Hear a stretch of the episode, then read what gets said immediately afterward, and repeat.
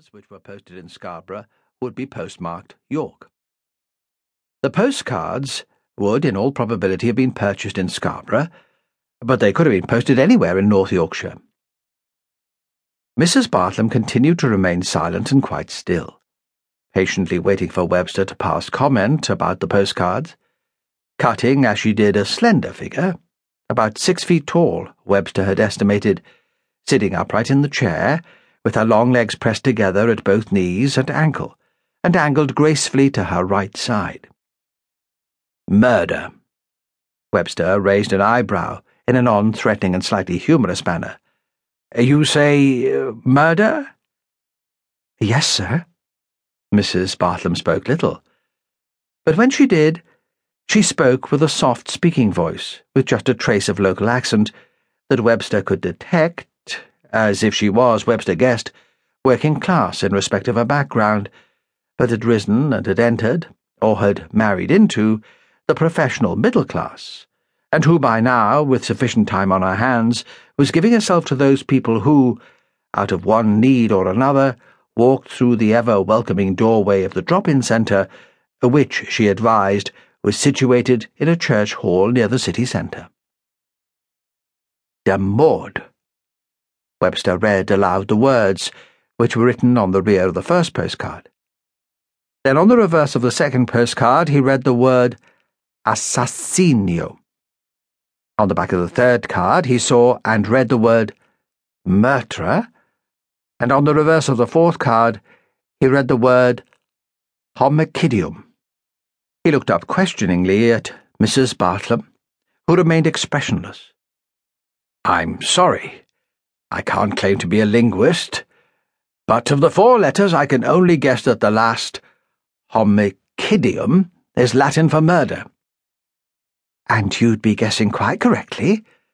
Mrs. Bartlam smiled warmly. Apparently. She paused. A note I say apparently. I can also speak only English, but I'm advised that the words in the order which you have just now read them out are German, Italian, French, and, as you say, Latin for murder. So I, so we, were advised. Very well, Webster murmured softly. We will certainly verify the meanings, but what about these numbers I also see on the cards under the word for murder? The words are different, but seem to mean the same thing murder, but the numbers are. Yes.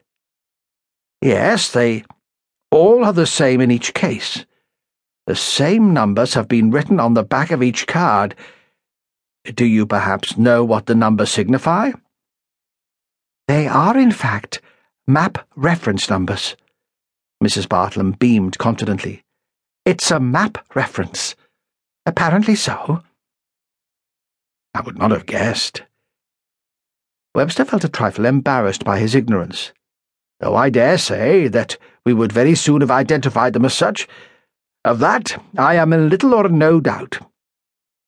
Again, as with the languages, Mrs. Bartlam added, I also would not have recognized them as being map references, but my lovely dear husband teaches geography in a secondary school, and he saw them for what they are in an instant.